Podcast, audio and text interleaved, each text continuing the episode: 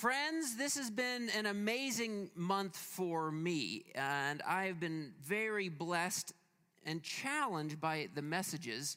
Um, by Ruth, by myself, uh, by having some interactions with you, but we have been focusing on uh, mental health and mental awareness through this month of May. We've titled the series, of course, Bib- uh, God Help Me, uh, Biblical Help for Mental Health, because we've wanted to affirm that our God does call us to the greatest help we need, the help of salvation. We need a Savior. Jesus is our Savior. Hallelujah and amen.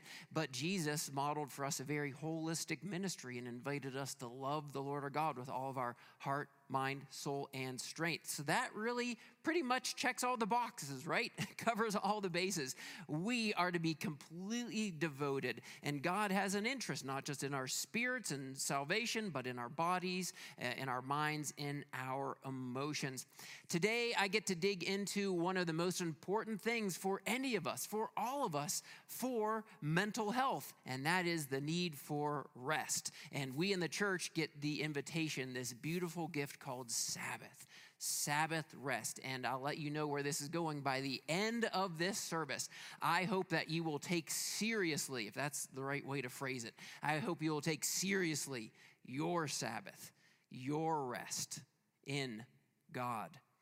I'm going to get to tell a little bit about my sabbatical and the rest that I am being gifted this summer. But let me get that started with this passage from Scripture. Some of my favorite words from Jesus I'm guessing they're about to become some of your favorite words from Jesus because this is a great invitation. Matthew chapter 11, going to read verses 28 through 30. Come to me, all you who are weary and burdened. Do I have everybody's attention now? Anybody going to say, no, this will have no application for me? I know nothing of burdens. I know nothing of weariness. So if that's your case, you can just, you know, go drink coffee out in the lobby. But if that resonates with you at all, I think you're going to want to hear this invitation from Jesus. I will give you rest. Take my yoke upon you and learn from me, for I am gentle and humble in heart, and you will find rest for your souls.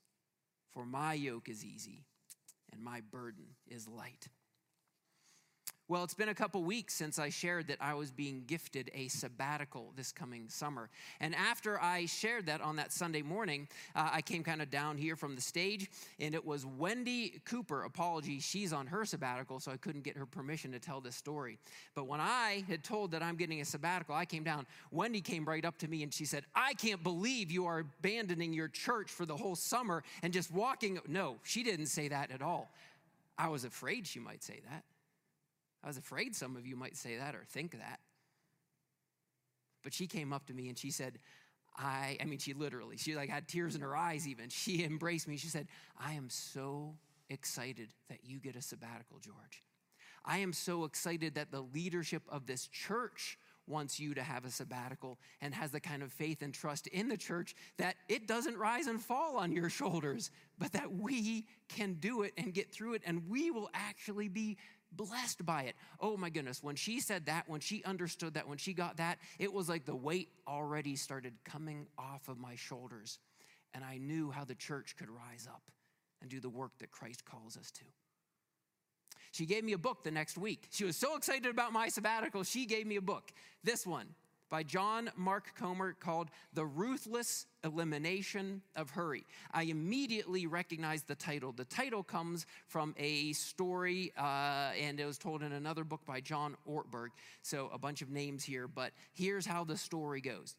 John Ortberg was kind of this rising star in the church world, mega church, and writing books, getting all kinds of fame and adulation. And with that, he was sensing that he might be losing his bearings of the real call of Jesus Christ.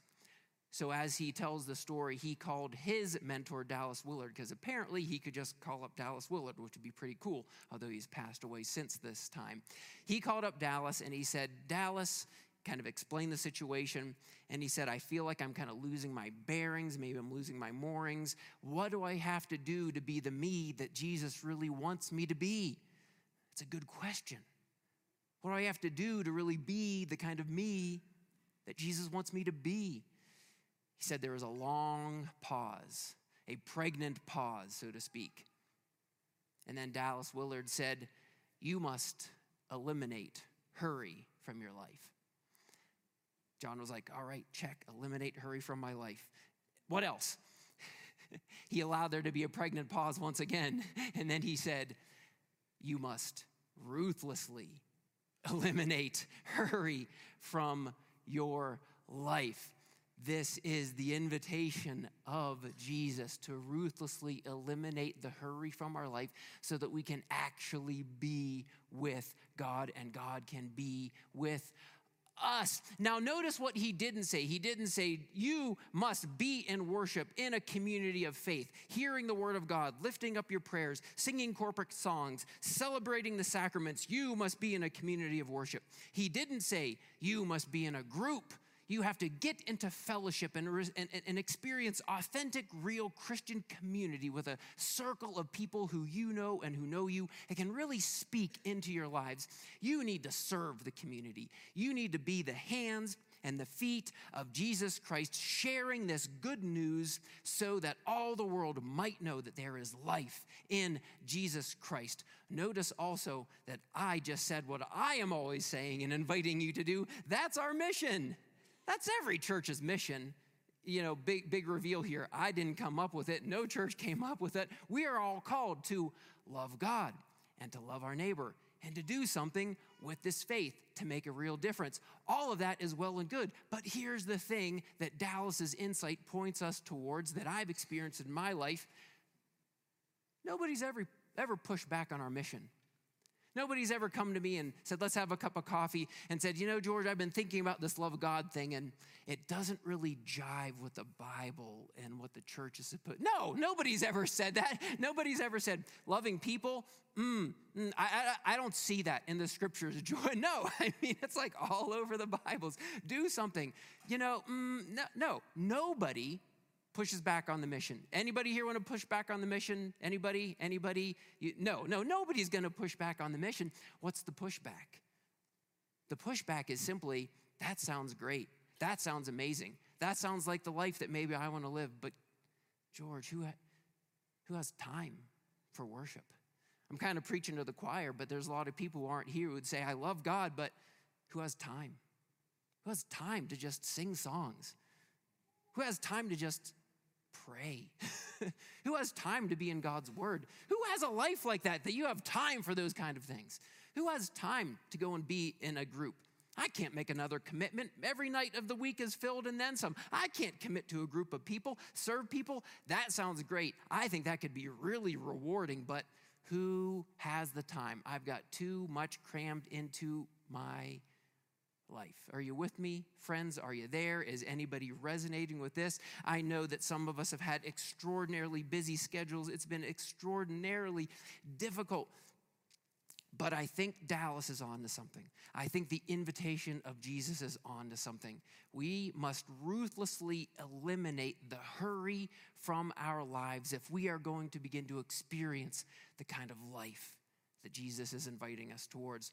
It was uh, Corrie ten Boom who once said this If the devil can't make you busy, uh, can't make you bad, he'll make you busy.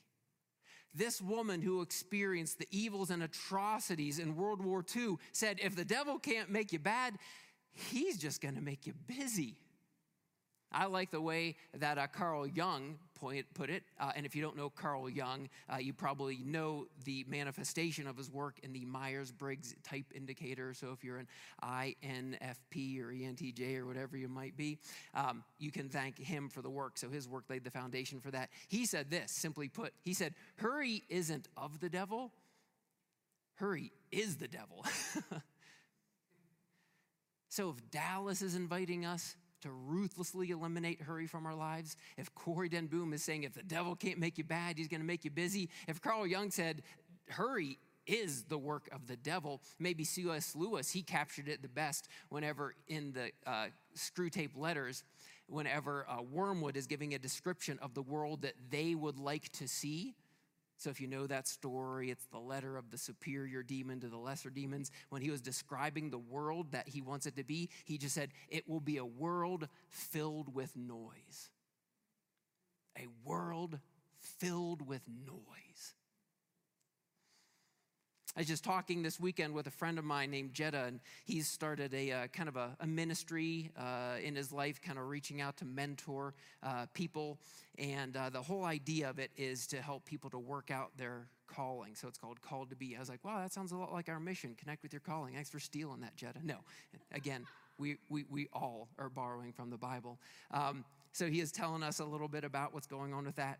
And kind of unprompted, he said this about teaching people how to work. And I'll make sure I get, I get it right here. He said, I can't teach, can't teach people how to work if they don't know how to rest.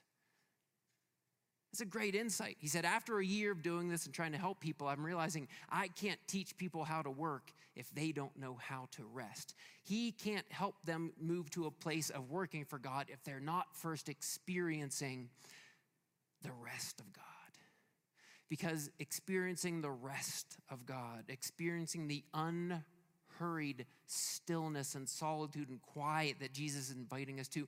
That is what creates the space for all the things that we want to see happen because we want to see people loving God and loving neighbor and doing things. But guess what? Love takes time. Love takes time. It's an old adage, but it's so true. How, when you're a parent, you realize this in so many ways. How do kids spell love? T I M E, right? Have you heard that one before? That is how kids know our love by giving them our time and pouring into them. Love moves slowly. Love requires the investment of time. I'm sorry, hun, I love you. You're my wife. I'm committed to you, but mm, you know, let's schedule a conversation next week for 15 minutes before work. That's when you'll know that I love you. Kids, I love you, committed to you, but I'm just too busy this week. I'm sorry. No pickleball this afternoon. I know we're going to plan on it, but it's not happening. I'm too busy. Church, I love you. Can you imagine a pastor saying this? Church, I love you, but I'm too busy. Too busy to meet with you. Too busy to pray with you. Too busy to have a coffee with you. I hope you've never heard that from me. I pray you've never heard that from me. I don't want that for me. I don't want that for you. I want to have the time to love and to love deeply. Hurry and love do not go hand in hand. Joy and hurry. Have you ever been in a hurry and experienced the joy of the Lord? Have you ever been rushing out of the house with 10 meetings on your schedule and things booked through for the evening and even more on, to, on tomorrow's calendar and said, I'm just experiencing the joy of the Lord in this moment? I doubt it. Joy takes time. Joy and hurry cannot go together. Peace. Does peace and hurry? I mean, I mean, do you even have to explain that one? Do peace and hurry go together? Can you be hurried and be at the same time experiencing the peace of God? Now, there are times for hurry. If my child runs out into the street and is about to get by a car, I'm going to hurry. Yes, there's a time, there's a place, there's a way to hurry, but can we not be moving towards an unhurried life so that we can experience love and joy and peace and insert there all of the gifts of the Spirit and compare and contrast those to the hurried, filled, rushed life? Do they flow together? Love, joy, peace, patience. I've shared this before. That was my big reveal in recent history. By the way, something in, I'm at the stage in life where something could have happened like three years ago and it's now recent to me. That's how old I am. But I remember because I'd been staring at it my whole life. My whole life I'd been staring at it and I never understood it. Love is patient. What's the first descriptor of love? What's the first descriptor of this Christian life that's supposed to be characterized by love? Love is characterized itself by patience. A patient, unhurried, unhurried, generous life. Whew, okay, I'm making the case for an unhurried, unrushed life. Let's tie this now to the scriptures. The scripture frames this as our invitation to the Sabbath. And the Sabbath weaves its way throughout the Bible story and into the ministry of Jesus. And it's supposed to be woven into the warp and weave of the life of faith, of the community, of the church, of the way that we do this fellowship in life and mission. And Jesus together is built around Sabbath. So I'm going to go heavy into trying to make the case from the Bible. So we're going to start with the creation account, Genesis chapter 2, verses 1 through 3. 1 through 3. Thus the heavens and the earth were completed in all their vast array. By the seventh day, God had finished the work that he had been doing. So on the seventh day, he rested from all his work. Then God blessed the seventh day and made it holy because on it he rested from all the work of creating that he had done. The Bible has made this creational constant of rest built into the very nature of the universe. The me that I'm supposed to be, the way that life is supposed to flow, is to involve a constant reconnection with Sabbath and rest. Guess what? You already rest for one third of your life, or you should be resting for one third of your life. What's it called? Sleep. Yes. Have you ever went up to a baby? Saw a little baby, and you're just like looked at that baby with disgust and said, "You've been sleeping all day." I, I mean, really? Like this is like like this is it this is what you're going to do all day. You're just going to sl- like like no, no. I mean that would be like child abuse. We're like we know that they need their sleep, their rest. We cherish it. We love it. We envy it even. We look at these children and we know that they need the rest. I'll, I'll, I'll say more about we need rest. But here's what the creation story is telling us one third isn't enough. One third of your life in rest isn't enough. You still need a whole day of rest but it's a different kind of rest. It's an active recovery, it's an active rest, it's an active Sabbath. I got this the more I got into my biking and athletics and races and stuff. This will happen very often, and some of you will relate if you've ever run a marathon or done a long bike race or done a, you know, Mudder or Tough Mudder or those things. The day after the race, you are spent you are exhausted. Every muscle hurts, every joint hurts. You don't feel like you have anything left in you. But what is the best thing to do on that day after? You get up and you get on your bike and you go. You go slowly, you go consistently, you don't go out, but you need what's called an active recovery you need to get on that bike and you need to just pedal so that blood starts to flow and that lactic acid starts to work its way out and those joints start to get lubricated again. And you go on that active recovery and then you feel incredibly restored. That's Sabbath. Sabbath is saying, I know you're sleeping. You need to go sleep about a third of your day. Just, just do it. But then you need a whole other day for active recovery.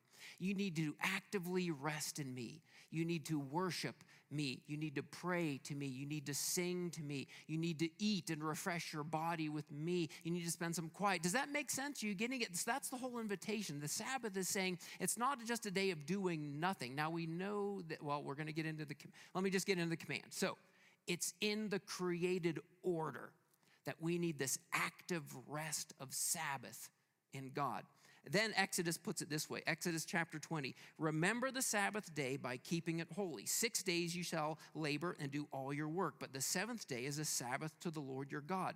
On it you shall not do any work, neither you, nor your son or daughter, nor your male or uh, female servant, nor your animals, nor any foreigner residing in your towns. For in six days the Lord made the heavens and the earth, the sea, and all that is in them. But he rested on the seventh day. Therefore, the Lord blessed the Sabbath day and made it holy. This is the command, but is it really a command? Is it really a command? Because it's so good. It's such an invitation. Think about the context of this being spoken over the people of God. They've spent over 400 years in slavery. Monday, make bricks. Tuesday, make bricks. Wednesday, make bricks. Thursday, make bricks. Friday, make bricks. Saturday, make bricks. Sunday, make bricks. Monday, it starts all over again. Literally ground down to the dust of the earth, being worked to death. And God commands them? No, God invites them. Stop the insanity. You don't have to live that way anymore. Let's just make it a command so nobody has to make excuses. I'm commanding you to stop working. Does that sound oppressive and awful? Uh, does that sound like a mean spirited, awful God? I'm command. I mean, I just it, it just always strikes me how people think of the commands of God as somehow so repressive and restrictive and somehow keeping us from the life that would be fun and exciting that we really want to live. He's like, just just stop being machines because you're not. Find your rest in me. And we just, I'm not saying this now to be the mean spirited preacher, but we hear it all the time. People will talk about, I am so busy, but it's that humble brag. I'm so busy because I'm so important, and it all rises and falls on me. People gloat about not being able to sleep and getting by on four hours as if it's some badge of honor. People will talk about, I can't remember the last time I took a vacation. Don't you secretly think I'm amazing now? No, not anymore. I'll be honest. Maybe 20 years ago, I was impressed by that. Maybe 20 years ago, I strove for that. Maybe 20 years ago, I thought, I guess that's how life's supposed to be lived. Ugh. I guess I have to work all the time. I guess I have to deprive myself sleep. I guess maybe I should not take my vacations. Doesn't impress me anymore. You know what it does for me now? Makes me sad. Makes me grieve for you. Just like a father or a mother would look on their sleeping child, and the last thing I would think is, wake this kid up so that they can get busy learning how to walk again or something like, no, no, no. Do you think your Father in heaven looks down on you and says, I see them filling every minute of every day. I see them losing sleep at night. I see them skipping time off, and it pleases me. It grieves him. It grieves him to see his children still enslaving themselves to the pressures of the culture around us. And he's inviting us to live so differently and so much better. It doesn't end there. Got to keep going. Sorry, there's more to say. Exodus 23 Six years you are to sow your fields and harvest the crops, but during the seventh year, let the land lie unplowed and unused. Then the poor among your people may get food from it, and the wild animals may eat what is left. Do the same with your vineyard and your olive grove. I'll say a little bit more about this, but every seven years, the land lays fallow, which meant the people don't work as hard, which mean the people and the animals and everything around the land gets a deeper rest every seventh year. I'll come back to this, but I really like this one, picking up in verse 14. Three times a year you are to celebrate a festival to me. Celebrate the festival of unleavened bread. For seven days eat bread made without yeast. As I commanded you, do this at the appointed time in the month of Aviv. For in that month you came out of Egypt. No one is to appear before me empty handed. Come celebrate the festival of harvest with the first fruits of the crops and sow your field. Celebrate the festival of ingathering at the end of the year when you gather in your crops from the field. There's others that get um, illuminated and revealed throughout the scripture, but at the foundation, there is to be three festivals, which roughly translate to three weeks of paid vacation. And you know what they did with their three weeks of paid vacation? They ate a lot of food. They ate a lot of food. They celebrated their freedom from work and their deliverance into the promised land. And they ate bread and they celebrated. And then when the first crops came in and the new wine came in, they ate and they drank and they celebrated. And then when the harvest came in finally and fulfilled, they ate more and they drank the old wine and they partied and they celebrated. If you know, people are always talking about wanting to live a biblical Christianity. You want to know what a biblical Christianity looks like? Taking three weeks off, getting together, and having a party. Oh, the church is the worst. Oh, I mean, really? no, I, I, I, mean, imagine a community of faith that would take seriously the call to celebrate and feast and festival together. I can. I can imagine a church that comes to the Christmas every year and says, let's celebrate the incarnation and the birth of Jesus. I like to imagine a church that every year comes to Easter and says, Oh, let's celebrate the resurrection. I can imagine a church that every Pentecost says, Oh, let's celebrate the outpouring of the Holy Spirit. Let's party, my people. Does that sound like a church you want to join? Sound like a church you want to be a part of? Required parties three times a year? Apparently not. Nobody. Heather and I are going to drink the new wine and the fat of the land. So you and me, all right. One more. We're not there yet. Uh, this is how deeply Sabbath and rest is woven in to the community of God's people. One more, one more, then a couple things. Uh, Leviticus 25 count off seven Sabbath years, seven times seven years, so that the seventh Sabbath uh, uh, seventh Sabbath years among, amount to a period of 49 years. Then have the trumpet sounded everywhere on the 10th day of the seventh month, on the day of atonement. Sound the trumpet throughout the land. Consecrate the 50th year and proclaim liberty throughout the land to all its inhabitants. It shall be a jubilee for you. Guess what's happening this summer? At the end of my sabbatical, I come to the end of seven times seven. You cannot plan this stuff out. Maybe they did. Maybe that's why. Maybe Kelly, maybe they prognosticated the future and looked at my life and creeped me on Facebook and they figured this stuff out. At the end of my Sabbath, I'm turning 50 years old. I'm proclaiming it the year of Jubilee. I'm taking a whole year off, people.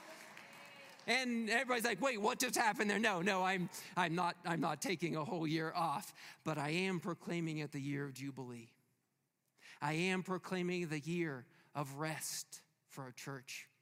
I am proclaiming it the year of feasting and proclaiming festivals for our community of faith. I am proclaiming it the year of God's liberty, the year of God's justice, the year of living into the way God made us to be, the year of living into the people that God wants us to be, and that we will be a people characterized by finding our rest in Christ, Christ alone, like we just sang.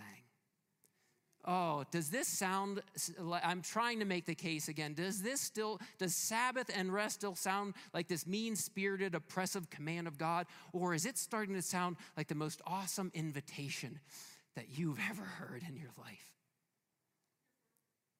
Yes, the latter. Thank you very much. I've been so blessed by being given a sabbatical. I know you're all curious well, maybe some of you are curious. You're all about to hear. Um, I won't spend too much time on this. I'm walking out today and I'm stepping into a sabbatical. Oh my goodness, I've already been blessed. I've already been blessed and begin to experience the rest that comes with knowing that the church is stepping up and stepping in and that it does not rise and fall on my shoulders, but on Christ and Christ alone. So here's what I'm doing. Let me just tell you what I'm doing, and I'm going to tell you why I'm doing it, and I'm going to tell you what I hope comes out of it. Here's what I'm doing June, I'm going to stop. I'm just going to stop and I'm going to decompress. Jesus, when he started his ministry, he was just about to launch into his ministry. And what did he do? Went out, he stopped. He was like, all right, let's go. And he went out to the wilderness for 40 days. I'm not going to go for 40 days, but I'm going to go for a couple days after I say goodbye to Eden and Thomas as they make their move back to Salt Lake, and after we see Karis move off to Hawaii, you can still change your mind. Stay at home. You're always welcome. We love you. You don't have to go. Um, I really love having my kids around. And then I'm going to go and I'm going to spend some quiet and silence and solitude.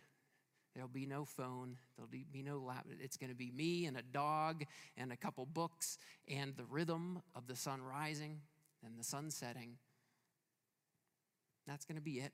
And I'm going to spend some time decompressing. There's going to be some other things happen in June. And then I'm going to be traveling. I'm going to literally be going east coast to west coast to uh, uh, an island off the coast of uh, Canada called Gabriola Island, where my brother in law lives now because he's crazy, I guess, and then all the way to Hawaii. So, coast to coast and off the coast to Hawaii. And then in August, I'll be settling back in and kind of recompressing. If you think about the scuba diving analogy, you can't just dive and you can't just come right back up. So, I'm going to spend some time diving. I'm going to spend some time in the deep with God, I pray. And then I'm going to spend some time coming back up and getting ready to get back to work as the summer comes to an end. Now, here's what I'm hoping happens during that time together, or time for me. Our mission here is, of course, to help you connect with your calling because we believe God calls all of us to know Him and love Him, to be known and loved by Him, and to do something amazing in God's creation for His glory and for the kingdom of God. And we believe fully in that calling on every man, woman, and child made in his image. But my life is more than just that calling to be the pastor of this church. I'm also called to be, first and foremost, known and loved by my Savior. So, number one for me is just as the Bible puts it, I said this last week, to reconnect with my first love. And my first love is Jesus, my Lord and Savior. So, I'm just going to spend deep time in the Word, in solitude, in silence, in prayer, in reading, in reflection with my Lord and Savior Jesus Christ. And here's what I want to say about that. So here's like a little insight to the pastor's life. Um, everybody has things that come with their work, like the big thing. The thing that if they don't do it well, like they're not gonna have their job much longer. You know, we all have some things that come with it. The thing that comes with being a preacher is guess what?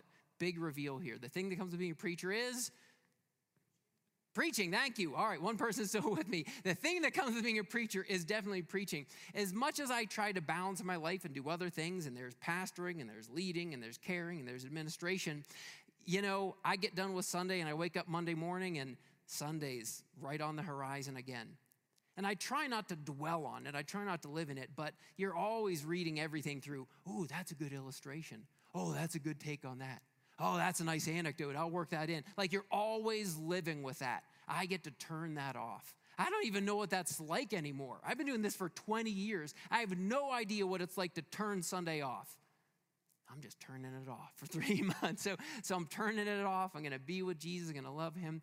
The other thing, I'm, so I'm called to be known and loved by Jesus, and I'm going to lean deeply into that. I'm called to be a husband. Robin and I we just celebrated 25 years together. Um, we're about to be empty. Thank you, thank you. We're about to be empty nesters. Don't clap for that. That's the part I don't celebrate and I don't like. Um, um, but we're going to just discover us in this next stage of our life. What's it like after 25 years of marriage and as our kids have now moved into adulthood? I'm still called to be a dad, and I want to get to know my kids in their being adults. And the men, the man, and the women that God created them to be. Eden and Thomas and Karis there. Justin's at a bike race. Pray for him. He's literally flying down a hill in Grand Junction at 50 miles an hour, probably right now. Pray for him. Um, I'm going to get to know my kids and who they are and who God is making them to be. I'm going to be visiting family, moms, dad, brothers, sisters. I mean, it's going to be crazy, crazy family time. And I'm going to be getting to know me. And as hippy dippy and corny as that sounds, I'm going to just spend some time just being like, who is George at 50 years old now. Because that guy sounds really old. but I hope he's also really mature. And I hope he's really grounded. And I hope he's really confident in his calling. And I hope he's more generous. And I hope he's kind. And I hope he's great. I, I'm going to get to know me again. And then here's the outcomes. Here's the outcomes. They're really simple. Let me just break it down to this, and then we're going to wrap this puppy up as I reconnect with my first love, what I want the outcome for me to simply be this. If I could phrase it any one way according to the Bible, it's from Psalm 23, what I, which I love so much. My cup runneth over.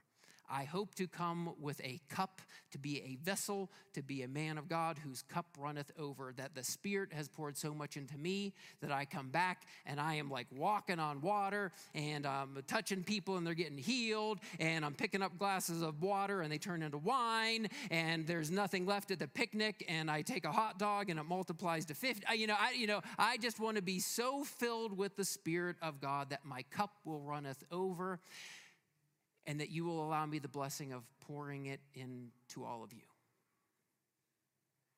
That would be awesome. That would be awesome. And here's what I pray will happen for you over the next three months. First, I pray simply that you will all experience your own sabbatical. Maybe you can grab a week, maybe you can grab two weeks, maybe you can grab a month, maybe you can just go and quit right now and take the whole summer off with me. I don't know. I hope you get some Sabbath. I hope you get some rest. I hope you eliminate some of the hurry from your life so you can connect deeply with God and others and find yourself and your calling in a fresh new way. I really want that for you. But also, on top of that, what really excites me as a pastor and a part of the body of Christ here is that you're going to discover in wonderful ways how good you are at leading the church and doing ministry. You're going to find that you're better than me actually at a lot of things. you're going to find that there's some amazing preachers and speakers out there. You're going to find that there's some great pastors who have wonderful shepherd's heart out there. You're going to find that there's some wonderful communicators who can let you know what's going on with the life of the church. You're going to find that there's some people really good at administrating, getting things get together and making things happen. You're going to find that there's a lot of outreach and ministry in this community that can happen without me. And you are going to be a part of the body of Christ in ways that you don't even know how to ask or dream or imagine right now. But I'm going to come back to a more mature and godly and amazing church. And I really believe that. I really believe that God can bless this time for me and He can bless this church, and we can all be better together.